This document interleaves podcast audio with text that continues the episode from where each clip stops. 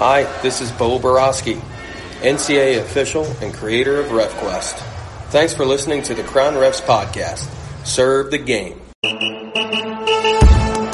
You are listening to the Crown Refs podcast, the audio experience for basketball officials. Serve the game.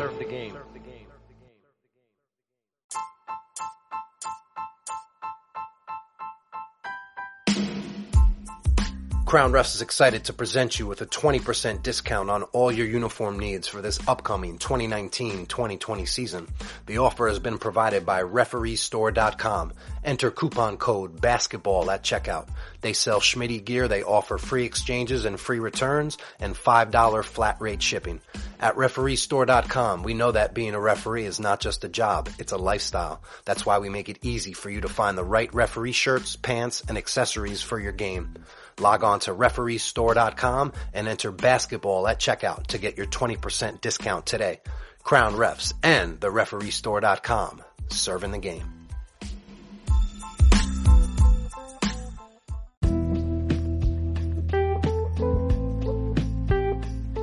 We have the pleasure to introduce a 2019 NCAA Final Four official and also the creator of RefQuest, a tremendous educational platform for basketball officials. Ladies and gentlemen, I, I would like to welcome to the Crown Refs podcast, Bo Borowski. Bo, thanks for coming on. Paul, thanks for having me. I've been looking forward to this and uh, glad to be a part of today's podcast. Great having you. Bo, I know you worked 93 games this past season. You enjoying your summer? Yes, I am. Anytime uh, the off season comes, I I uh, I enjoy it. I'll tell you this: I tell people that I always look forward to the uh, start of the season, but I really look forward to the end. And now that I have uh, young kids and a wife that wants me home more than she did before we had kids, I uh, uh I really enjoy my off seasons for sure. Makes that that that time so much more special. No doubt. So before we discuss RefQuest, and I am eager to dissect some of the steps that it took you to build this incredible space, but first, if you could just take us back to your last game of the season, which was the national semifinal game. Texas Tech edged out Michigan State 61 to 51. Could you just take a moment to reflect on your experience in being part of history and working a Final Four game? Well, I like the way you put it, uh, Paul. Being a, a, part of history, it makes it feel bigger than it uh, than it really was. Um, I'll tell you this: I got the phone call on Monday afternoon about three o'clock, and I was told by several other officials that, you know, the phone call comes between two and three p.m. and it got to be about two fifty-seven, and uh, I just said, okay, well, uh, the message has been sent, and then of course the phone rang, and the what was amazing to me looking back on it, from the time that phone rang to when I flew back to Indianapolis from Minneapolis went by so quickly, uh, an absolute blur. And um, specifically, I can say that um, it was surreal. It, it, was one of those situations where you want the phone call to come.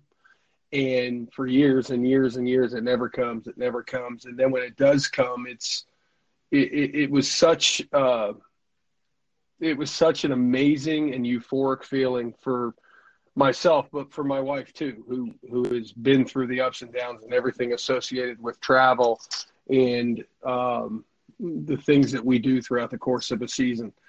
Um, getting there the day before, uh, enjoying the sights. You know, we walked around, we took part uh, in some of the festivities. We had a great officiating dinner. Um, we had a, a, a, local official, Eric Curry, who took care of us, who knew knew the lay of the land. VIPs, the NCAA treats us great. Um, the hotel was beautiful. The police escorts. I mean, it's just first class. And then there's the game.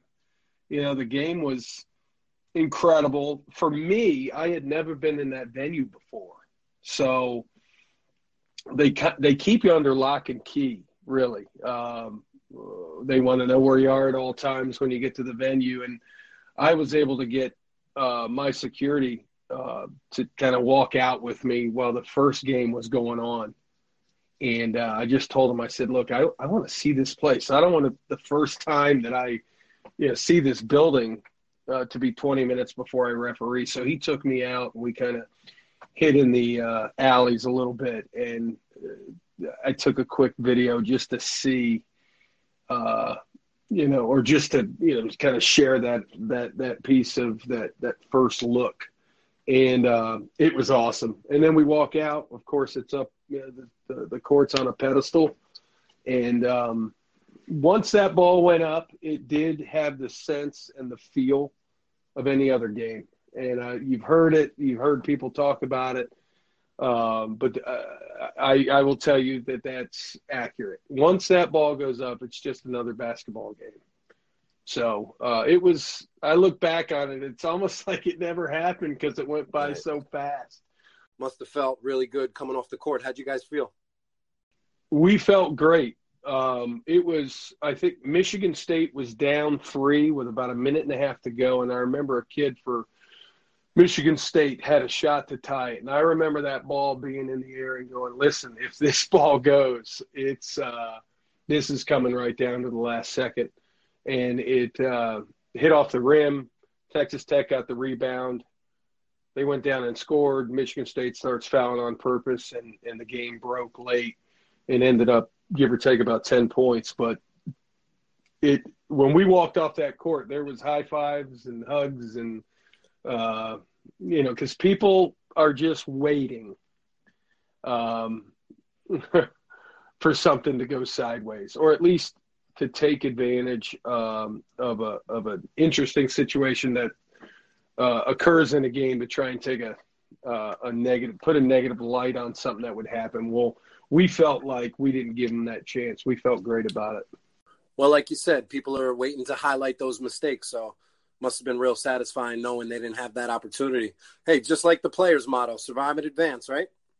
Yeah, you want to survive the day. I mean, that's just part of it. And uh, it's the, the game that occurred before us um, ended with officiating in the focus. And um, initially it was on the call that James Breeding made from lead that was 100% great call, the right great call. call. It was accurate. It had to be called, and he called it. And you know, we were waiting in the locker room uh, with open arms for him. And um, but you could tell that he had a sense of the magnitude of the situation. He was almost ghostly when he walked in to the locker room, and we confirmed to him uh, not that we had the final sign off, but we confirmed to him how right that call was, and um, I think that that helped him in that moment.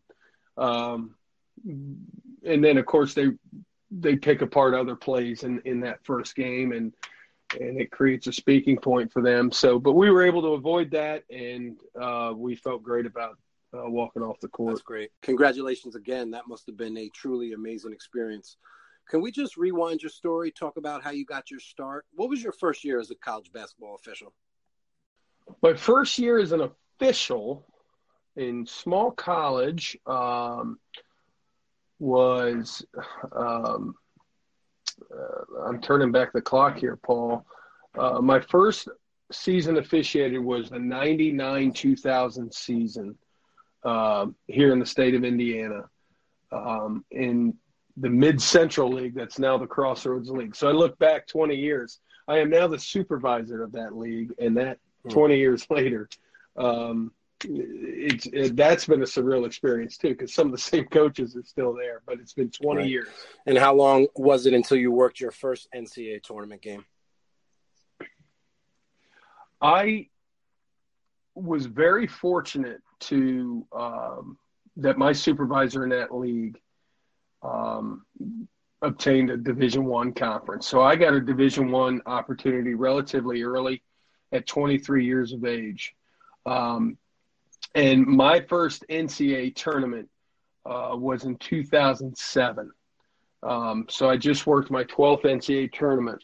Um, gosh, it seems like just yesterday I can remember getting uh, on the airplane headed to Anaheim, California, to work Stanford and, and Cornell in the first round. I worked one game, knew I was only working one game, and um, that ended up being tight early. And a wide margin late, and I didn't mind that at all. So you said you've worked 12 tournaments. Are there any uh, memorable games or March moments you'd like to share? Well, when I think about the NCAA tournament, the first thing I think of is, of course, the Final Four. Um, but until this year, my most memorable moment was Northern Iowa uh, hit a last second shot against Texas. It was a three quarter shot. Right after an inbound, I'm at trail. The kid takes a dribble and just heaves it down two. And from about give or take 75 feet, the ball goes right in. It was incredible. It was surreal. But I'm telling you, right when it left his hand, I'm standing right behind him. There's a great picture out there. I'm standing right behind him. And I am telling you that when that ball was out of his hand, six inches, I knew it was in. It, it was it, it was just I could see the angle of the ball. I can see the angle of his hand. Everything was going right towards that rim, and um, that's probably my most most memorable moment uh, in officiating outside of the Final Four was being a part of Northern Iowa's last second shot over Texas. It Were you great. the official opposite table that got to score it? No, I was trail. So if you picture, they got to go 94 feet I was the inbounding official, table side. Um, but um, the the scoring official, I believe, was Marquise Pettigrew. He was C opposite, and he he he danced a little bit on him. He flushed it home. It was it was pretty cool to see. Every now and then, I'll go back on and watch that uh, and watch that shot. The reason why I ask that is because I know we as officials, there's um, certain calls that are maybe more fun to make than others. So I know a buzzer beating walk off is a fun signal to show. Oh, it is. I think there's an expectation when it comes to certain calls throughout a game that there's that that, that don't necessarily need to be sold, but uh, where there's an expectation of some uh, an official showing a little character. Um, that's definitely one of them. Um, you know, you get the hard block charge plays with the and one, and um, I think it's okay for officials to show a little emotion, um, but the timing of that is is very important.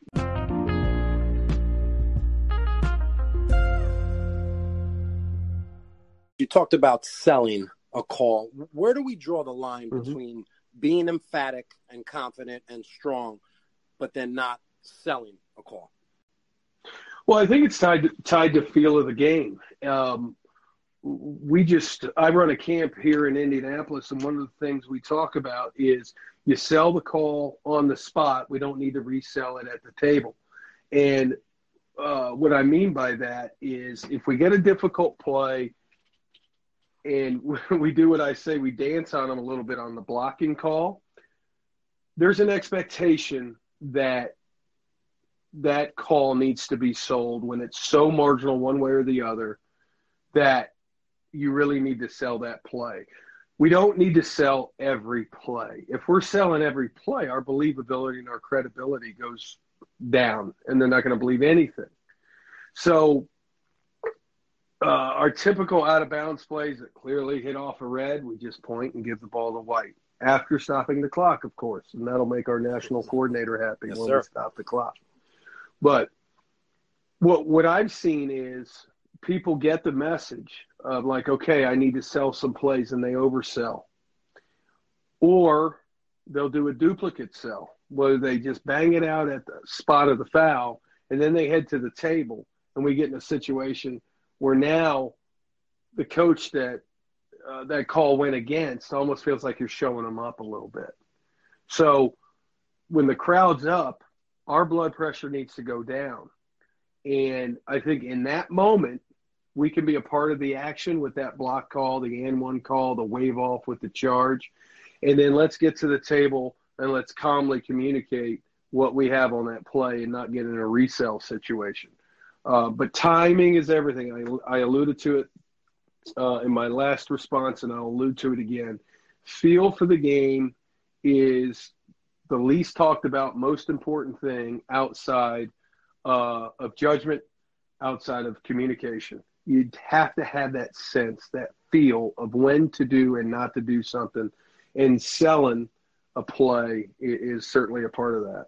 So before we get into RefQuest, could you just talk about your uh, journey as an official and uh, who inspired you to ascend to the top of the industry?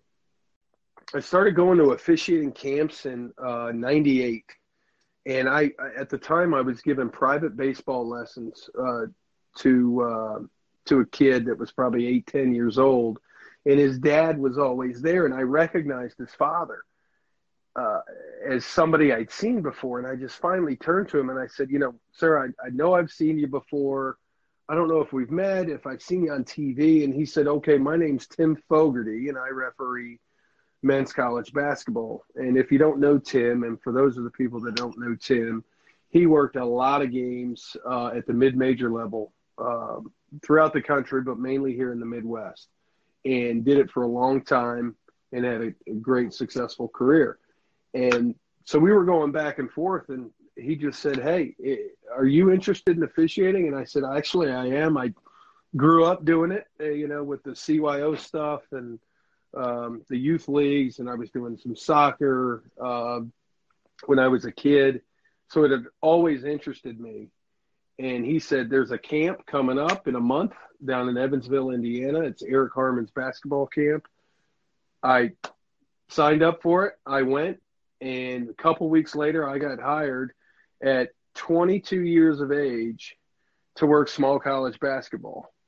And from that moment, I was the beneficiary of a couple other people getting some breaks uh, because Eric Harmon was at that time in charge of the Mid American Conference as the supervisor, in charge of the uh, what's now the Summit League, that was the Mid Continent at the time. Um, so I was able to kind of slide right in as, as the resident young guy. And um, I was always put with veteran officials. And um, after my first season, I think I worked six games. And um, it was just one of those situations where the veteran officials, you know, told Eric, like, hey, you know, we like this guy. He's got some work to do, which self admittedly, um, that was accurate. And um, just with every year, it was one of the things. I got six games, and twelve, and fifteen, and twenty, and worked my worked my first conference tournament really early, and just started getting some confidence uh, to the point where you know, the risk was being lowered every year by putting me on games. Because from a supervisor standpoint, you know. he's putting himself out there essentially by putting you out there, and um, it, that burden got less and less every year for the supervisor, and just has culminated into where we're at today. So I was fortunate early because some other people caught breaks, which helped me catch some breaks. But it just came down to a supervisor looking at me and going, "All right, I want to get some less experienced guys involved." and he felt like he could invest in me and um, thought that my ceiling might be higher than the next guy and and and that's how it all worked out so it's it's a lot easier to get your foot in the door you know than to walk through that door and um, we all we talk about at camps all the time how the pyramid gets smaller at the top and um, I'll just tell you, mo- most guys just you know run into situations where they want it. They want to be in the the middle of that. They want the pressure, and, and some guys can handle it, and some guys can't. And what makes it even more difficult, it's subjective. Uh, what one man's trash is another man's treasure, and that's why when you see supervisor changes, twenty guys get fired and twenty guys get hired, and um, that's just the reality of the situation, and that's certainly a part um, of the subjectivity piece that is officiating.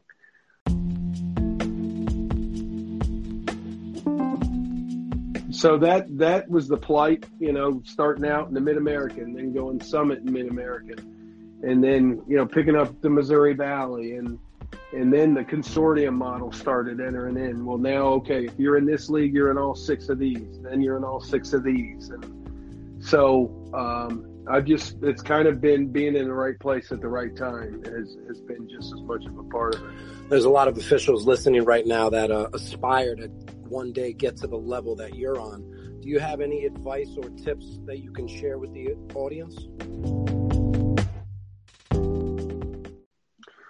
Yeah, this is the most difficult part, and as we have this conversation, I've just got done, uh, gotten done communicating with referees that will no longer be on my small college officiating staff next year.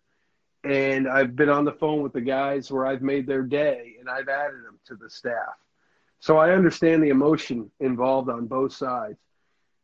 It comes down to this, and I can't put it any more clear.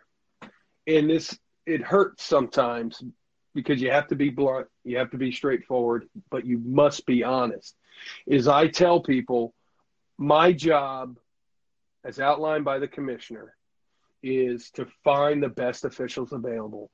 And my default line when I get lost or I don't have the appropriate response or the response the official wants to hear is I say, I, I, I simply have other guys I think that are better than you.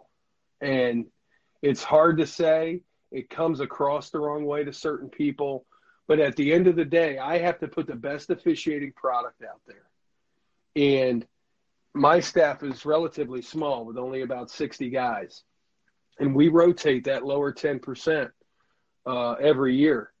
And it's all, I'm also in tune with the fact that the guy that gets 10 games wants 15, and the guy that gets 18 games wants 25. And so I try to impress upon them not to set themselves up for failure and to be the best at where they are. And that's a lot easier said than done because there are so many people that, and I listen, I referee with these guys at a high level, and they'll work a first and second round NCAA tournament assignment. And their season is a failure if they don't advance to the regionals. And if they go to the regionals, and work a Sweet 16 or an Elite Eight game, and they don't go to the Final Four, they look at their season as a failure. And I just think that is a huge mistake. And uh, what, once every 10 years, 20 years, you're going to look at it as a successful season? And maybe never.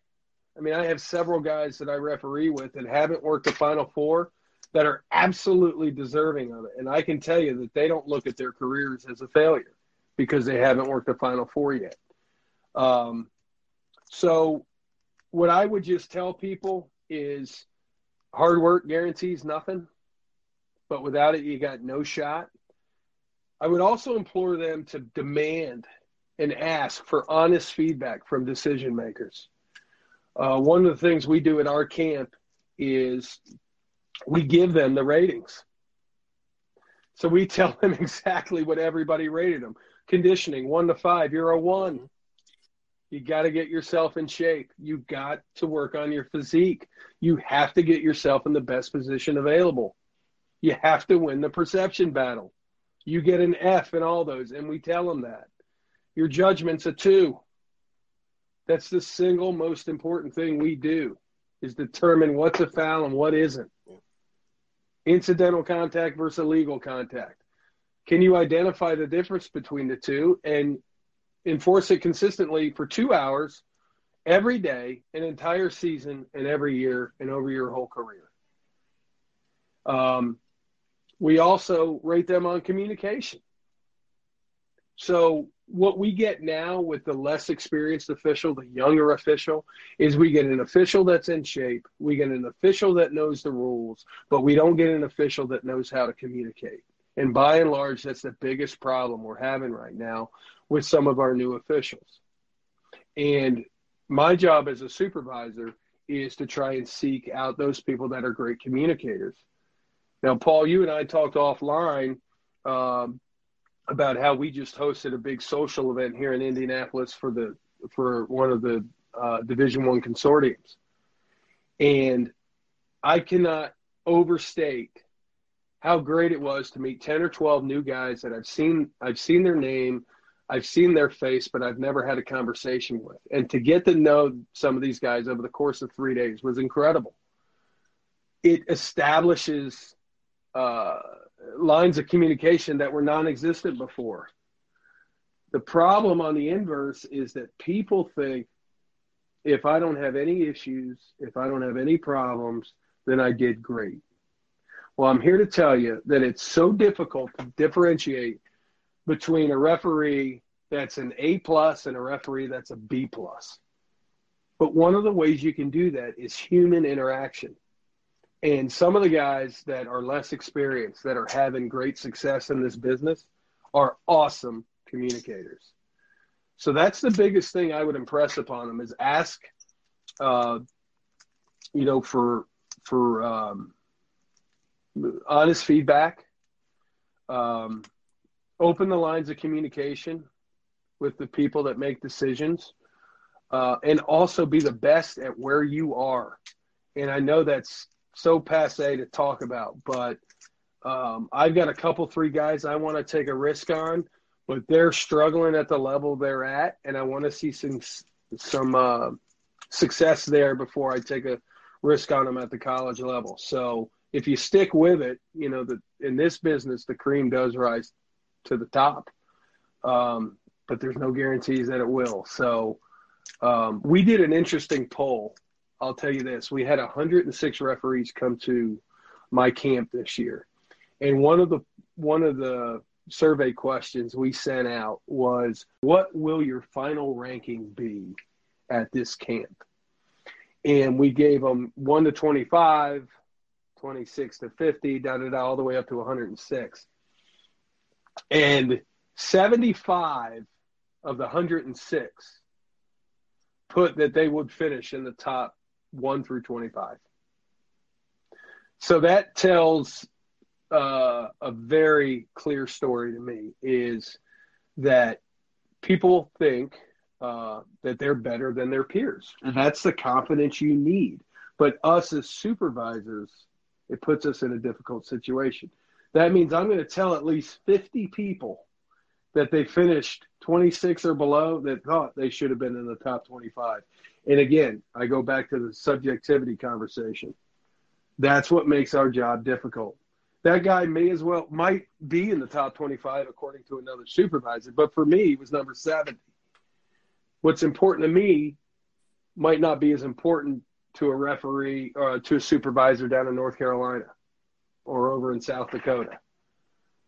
So that's what makes our job tough is the subjectivity piece. So that's my advice. It was long, it was drawn out, but there's a lot to unpack.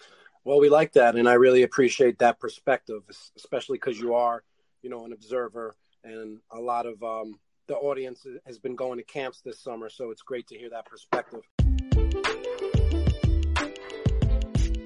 Episode 50 of the Crown Refs podcast is brought to you by Neat Tucks, the best way to keep your shirt or uniform tucked. We as basketball officials have enough to think about during the game. If you're looking for that clean, professional looking uniform shirt, that NBA, WNBA, Olympic, D1 look, go to neattux.com and order yours today. Neat Tucks and Crown Refs, serving the game. Let's talk about what you're doing off the court. RefQuest is an amazing platform that you've built. I, I, was able to play around with some of its features, like the incredible play catalog and all the discussions surrounding each play. I really enjoyed like navigating through the site and, and seeing all the capabilities. It's truly an innovative space for referees. So, for those who are unfamiliar with RefQuest, could you just talk about exactly what it is and how it can help the basketball official of any level? Yeah, absolutely. So uh, it's worth mentioning uh, when we created the site, uh, there was one thing I knew for sure is that the site had to be easy to use.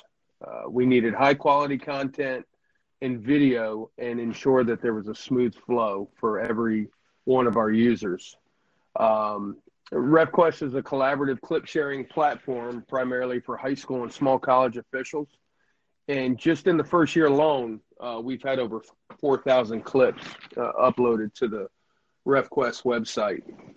So, in short, supervisors and officials upload individual clips from games they officiated and receive uh, commenting from the RefQuest community. So the RefQuest community is made up of uh, officials primarily, and um, certainly supervisors, and then we even bring in guest commenters.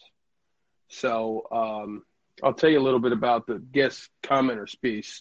Um, it, it, it's easily one of the most popular features on the site. Uh, this past year alone, we had a lot of big names in the officiating world uh, commenting on high school and small college clips. Uh, guys like uh, NBA official Tyler Ford, JD Collins, who of course is the national coordinator, uh, Jamie Luckie, big time official, primarily out of the ACC, James Breeding, Paul Sells, Courtney Green, Bert Smith. Um, just a, a wide range of guys with different talents, different opinions, different approaches.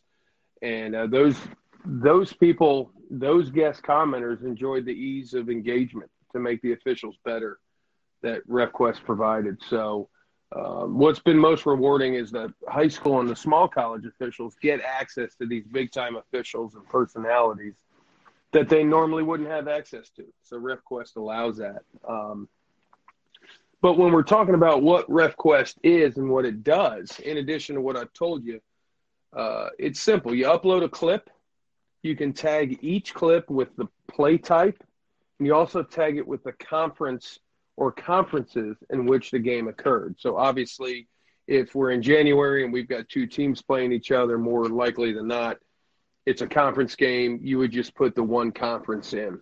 But if it's a non-conference situation, you would put both conferences uh, uh, as a part of the tag. Um, so this is important. Uh, so in the future, your motive may be I want to see 50 flagrant fouls, or I want to see uh, a number of plays in a particular league or conference. And uh, this type of sorting has proved to be very popular.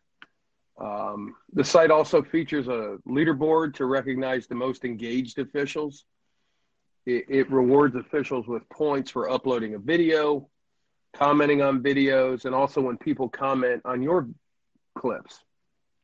Uh, the leader at the end of each month receives some sort of RefQuest swag. That's one thing we know is referees love swag, and uh, typically we do uh, for these get, uh, leaderboard gifts. We do a TravisMathew backpack with the RefQuest logo, and that's far and away the most popular gift we give away. So uh, simply put, officials want access to their supervisors' opinions, and supervisors want to give those opinions to the officials. Um, and then officials want to share clips with their fellow officials and get their thoughts, their most trusted people in the referee circle. And Ref RefQuest checks all three of those boxes. So, easily put, the foundation of RefQuest is collaboration, and that's what we provide.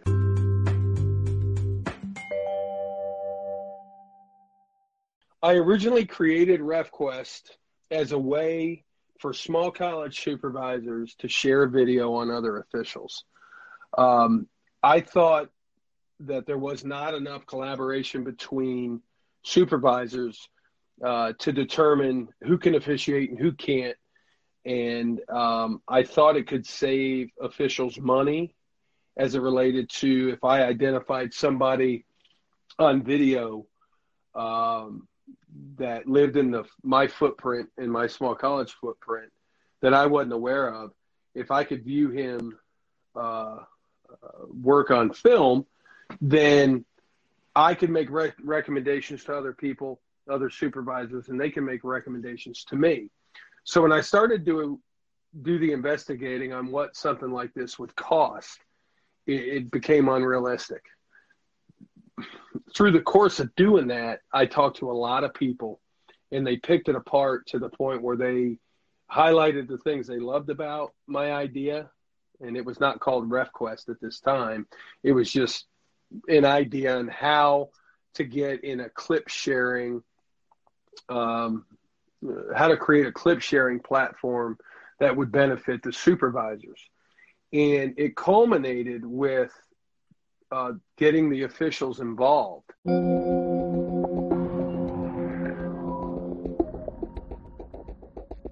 So, what happened next is once we got everything down that we loved about the site, is we said, okay, it must contain this, this, and this. It cannot contain this, this, and this. So I started with a pen and a piece of paper. And the biggest thing that we identified was the, a triangle. The referees needed to have collaboration with other officials. The officials needed to be able to collaborate with their supervisors, and the supervisors needed to collaborate with their officials. We had to set something up that would make sense for all parties involved. Because if supervisors weren't involved, uh, then officials wouldn't take the time to do it because supervisors want access to their officials and vice versa. Well, what was born out of those two ideas was, well, let's let the referees talk to each other, and that's how we came up with the commenting feature. Um, so when RefQuest was built, it was built with the idea that it was going to be open and it was going to be transparent. And that's the way it exists today. And we've got we had over 600 officials uh, join in the first three months uh, of our platform and there's over 4000 videos that live on RefQuest and what's great to see is um, the plays by type category has turned into the most popular feature. You think back to last year when they when the NCAA added the hook and hold feature.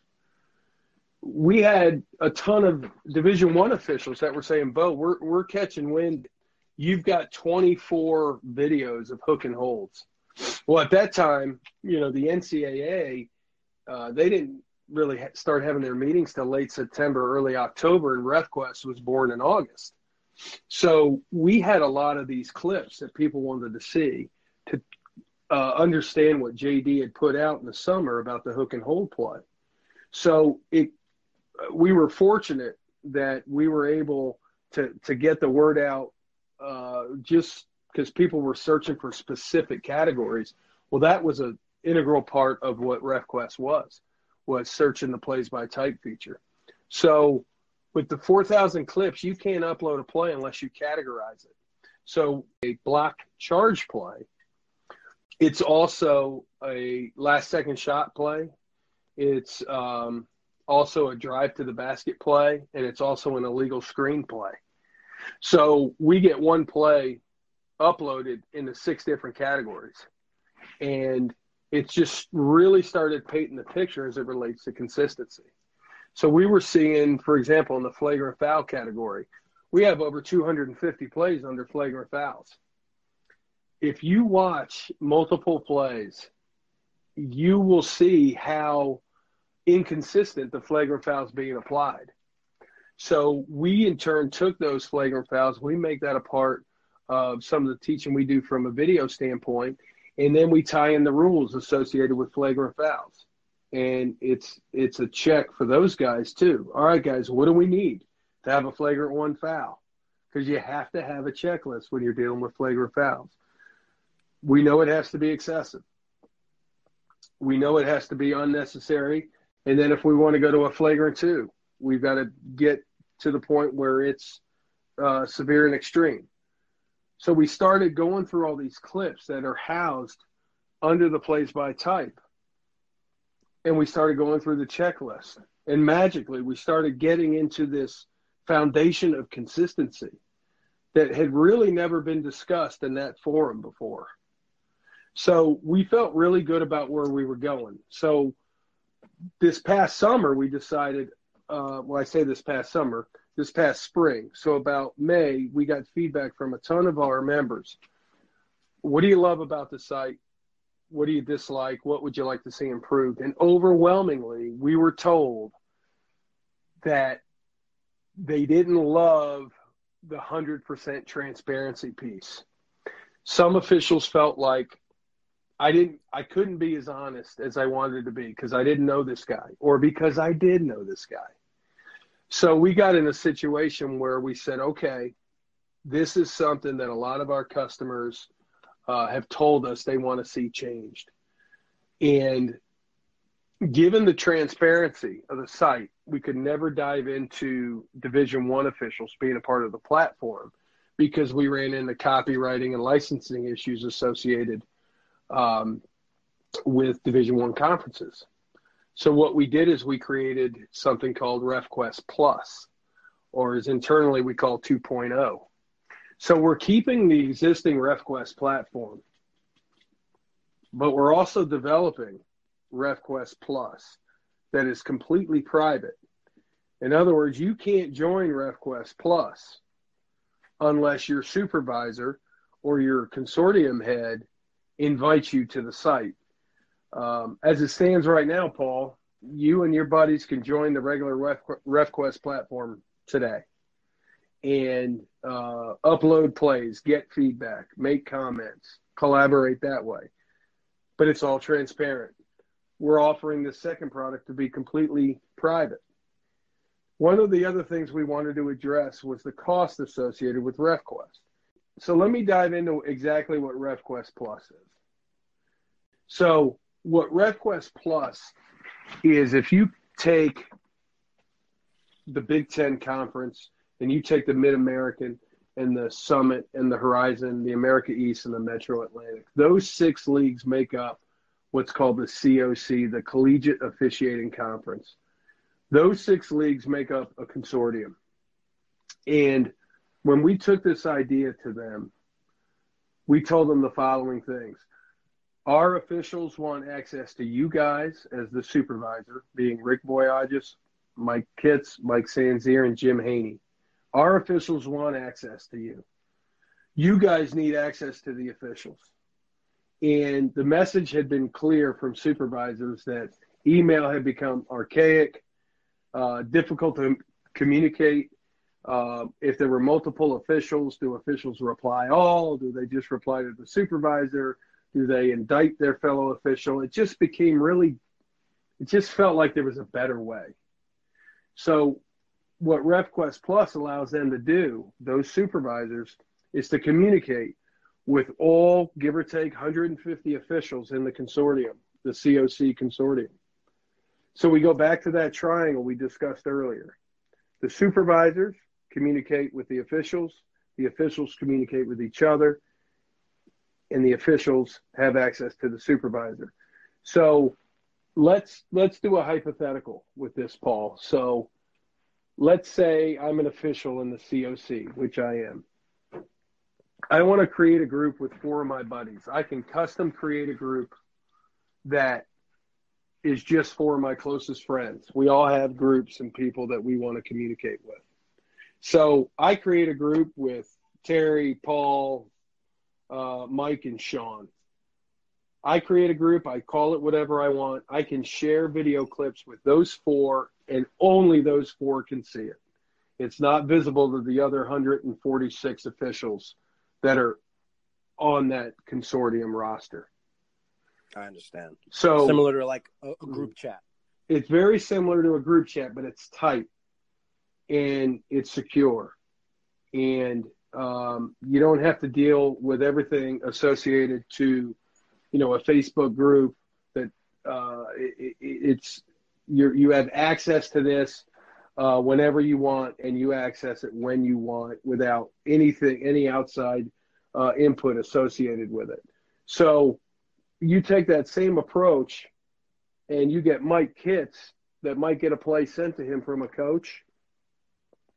He can send that play to just the official involved, or all three officials, the whole crew, or it might be the kind of play where he says, "You know what?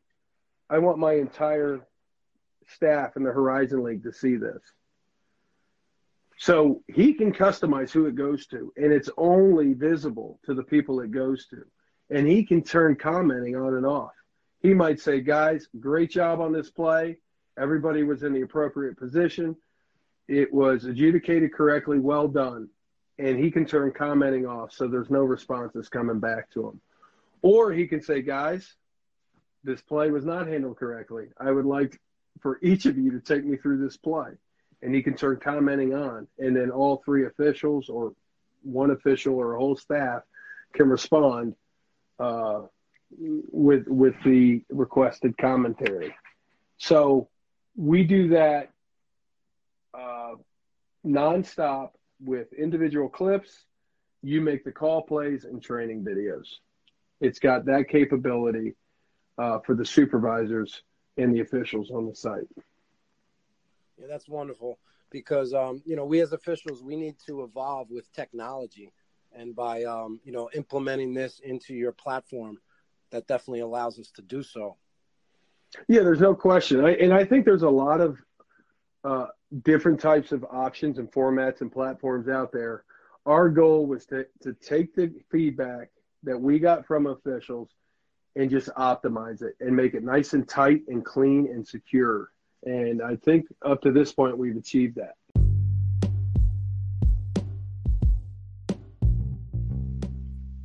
You know, one of the messages I love on your site is the community guidelines and the fact that there's a certain expectation when you upload a play or comment on someone's someone else's play. We're all professionals trying to improve and there's no time for like negative comments or behavior. Could you just talk about like the positive culture that you've established within the site?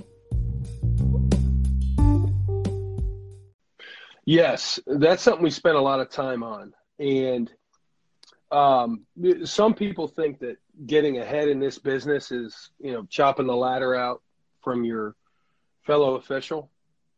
And uh, I can assure you that that's not the way to get there. And um, if that's the type of official you are, it will uh, just set bells off. There's no question. Well, the community guidelines – we wanted to to set a precedent in, in terms of here is the spirit and the intent of this website. Anybody that strays from that, we're just we're just we're not going to have it. We're going to remove the clips, we're going to remove the comments, and we'll remove you. So don't post videos that you took with your cell phone, okay, with your shaky hands. We can't do that. All right. We want high quality video. We've achieved that we had people post videos, very few, and it surprised me that it was so low. Very few videos that w- embarrassed to some level a fellow official. And so what we did is we created a report feature on the site with two clicks of a button. They could ask to have a clip removed, and we every time we got that video uh, request, we we uh, we removed that that clip. Um, the commenting was professional from start to finish. And what a lot of the comments revealed is that a lot of the guys didn't know the rules. A lot of the people that were making comments on plays.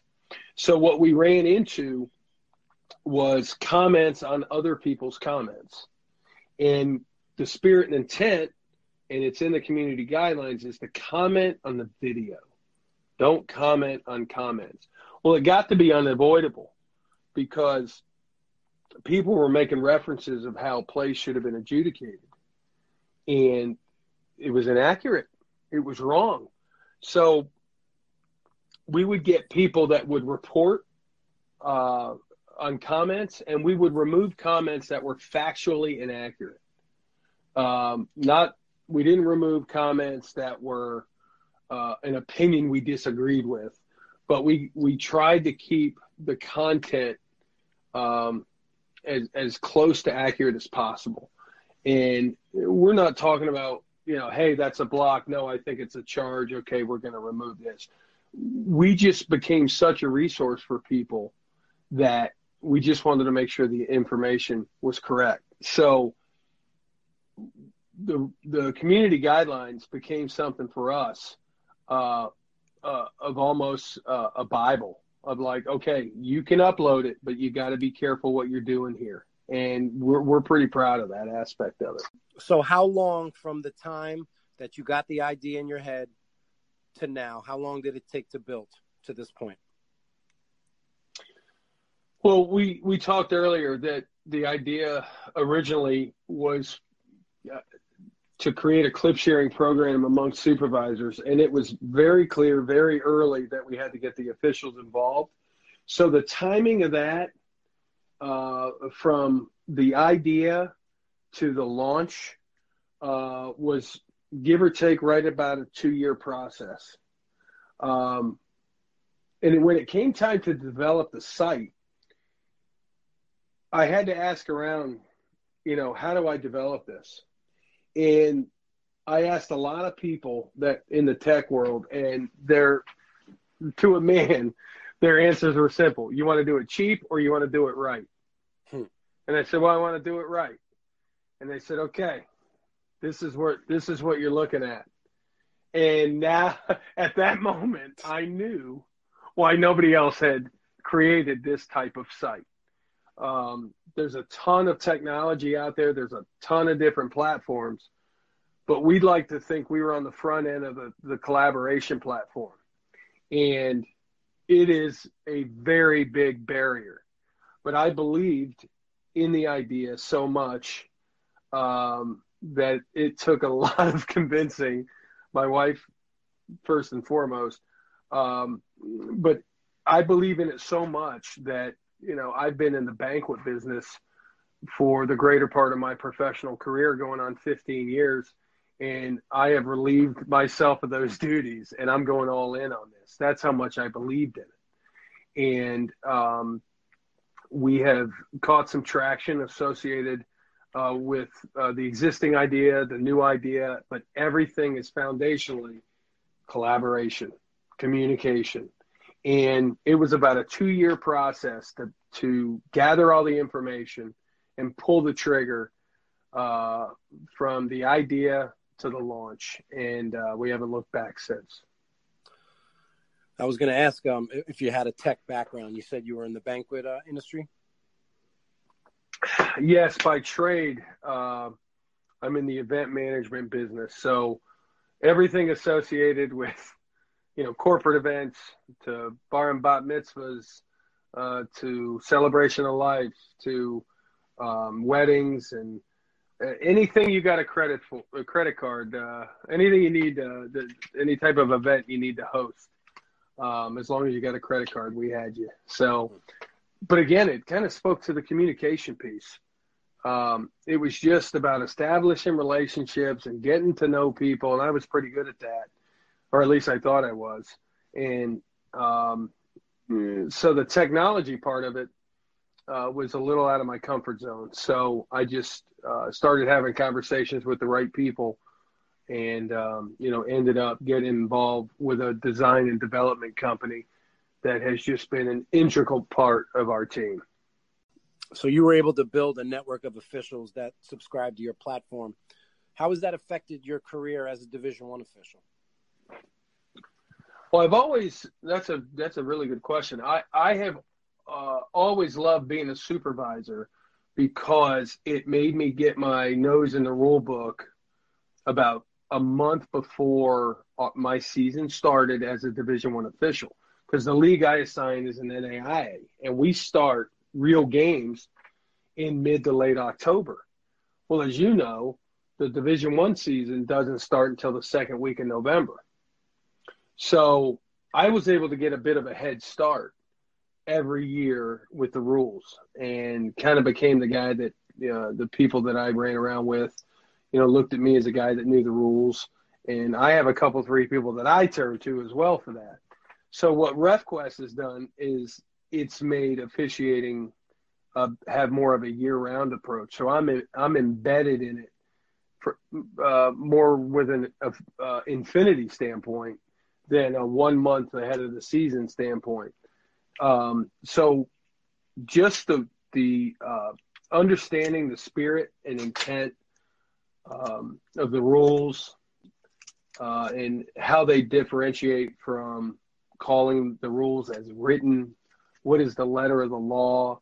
Um, you know, combining art and science. It is just it's allowed me to see thousands upon thousands of clips that I never would have seen uh, were it not for RefQuest. Um, so it's it's just made it more of a year-round approach as opposed to a seasonal approach. And I take it that um, other officials and coordinators are very fond of the idea. How has the NCAA responded? Well, it's been great. Um, we have gotten a uh, large following um, in the small college world. Um, there's a lot of leagues that have signed on board for the new product because they want more streamlined, uh, more consistent access to their officials.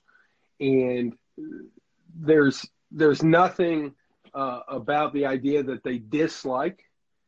So then our our goal was to figure out okay, we know people are going to like the idea because they these these same group of people have told us what this site needs. Now, how do we make it affordable?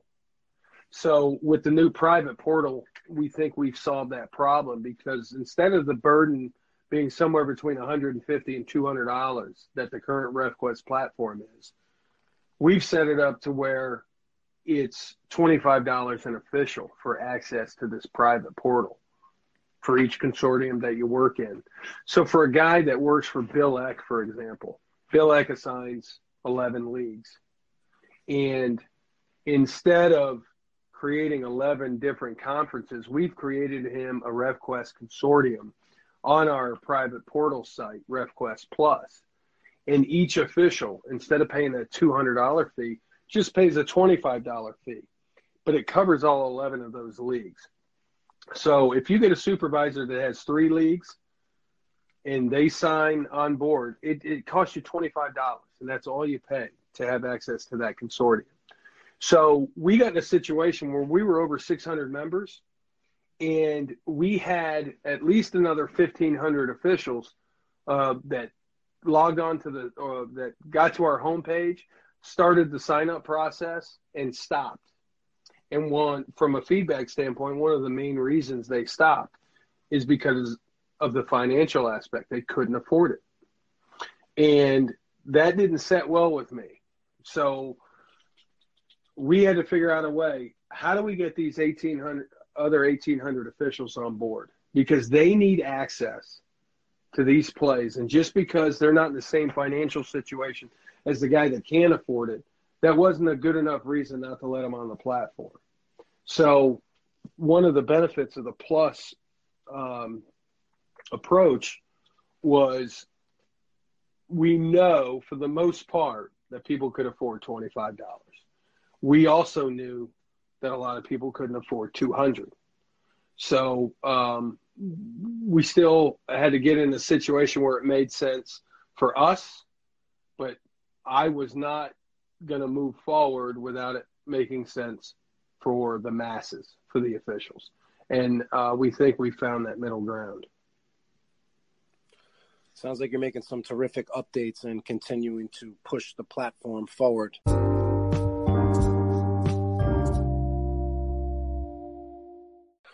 What tips could you give the audience how to improve their clock management? Clock management. Well, the the the tagline that that that I use uh, and we use in our league and uh, amongst the officials is clock aware. You got to be clock aware, and um, that is something fortunately uh, that can be taught. A lot of times, judgment. Um, I refer to a lot of things as the get it factor from a judgment standpoint. You either get it or you don't. You can improve it. Um, but with with uh, being clock aware, that is something that can set you apart uh, from your fellow official. We talked earlier about how difficult it was to differentiate referee one from referee two, and being clock aware um, is one of the ways you can do that. So I try and get in a situation where every dead ball, and then I have beacons on the court. One of the beacons for me is half court. Every time I'm at half court, whether I'm running or jogging, I always try and sneak a peek at the clock.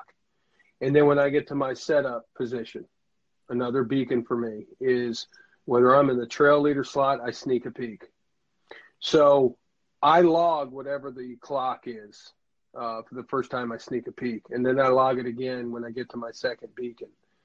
And um, it's tied into the whole play recollection piece where I have a sense that when I snuck a peek across half court and I was at 19. And when I got to my next beacon, I had a sense that it should, took me two to three seconds. And if that thing was still at 19 or that thing was back to 35, I knew something was wrong. Or I guess, you know, starting last year was at 30. I wasn't very clock aware right there since the shot clock goes to 30 and not 35. But, um, but that is something that's created um, just with uh, habitually. And Um, it takes many games to figure that piece of it out. And I've been involved in some crazy, goofy clock plays. For the most part, we've gotten them all right. Uh, clocks are rarely subjective. Um, but I can tell you that um, it goes it, it, when you're dealing with the monitor, you have to have a heightened sense of when you need to be quick and get in and out and you have to have a heightened sense of when you can stay and take one, two, three, four, uh, in some cases, ten minutes to figure it out if a game's on uh, a game's on the line. So, uh, being clock aware is uh, very important. You have to uh, create habits, and it, it has to be um, every trip up and down the floor through verbal and nonverbal communications with whether it's pointing at shot clocks talking during dead ball, uh, dead balls, waiting on inbounds during timeouts. Really, just going through. Okay, this this could happen. This is what I think they're going to try to do. Make sure we get point three to come off. Let's understand and realize that we've got a two second differential on the game clock and shot clock, and having all of those conversations in a very short amount of time, and then execute it once the ball is put in in bounds, and also having the uh, testicular fortitude to stop a play and get a clock correct so the game can quote unquote end right. We want games to end right. And uh, being clock aware, uh, you know, will help ensure that's the case. Well, thank you for that. That was some outstanding information. I liked how you were talking about, you know, beacons and every time you run up the court at, at half court, you're checking and then back on the baseline when you get set up it's definitely something that we all can implement in our game right away. Absolutely. Um, and everybody has different things that they do, and that's what I do. And there's more than one way to skin a cat in this business. So, Bo, this is a bit of a landmark episode for Crown Refs. This is uh, episode number 50. I've only been doing it a short time, but I feel like it's come a long way since when I first pressed record and just started talking hoops to now having an opportunity to feature and collab with an official like yourself. So I really appreciate you being a part of Crown Refs.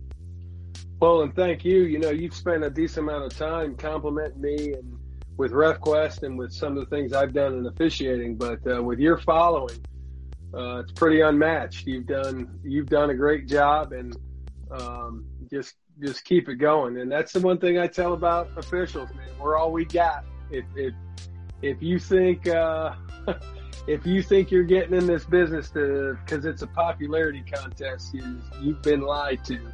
And um, we're all we got, and uh, we're we're glad to have you uh, as a fellow official uh, fighting a good fight with us and for us. So I appreciate that.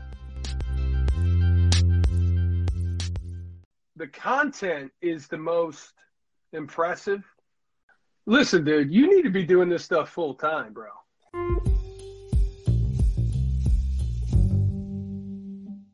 Thanks for listening. Please go share this with a fellow official. Make sure you subscribe, and it would also mean the world to me if you left a review on Apple Podcast. Have a great day.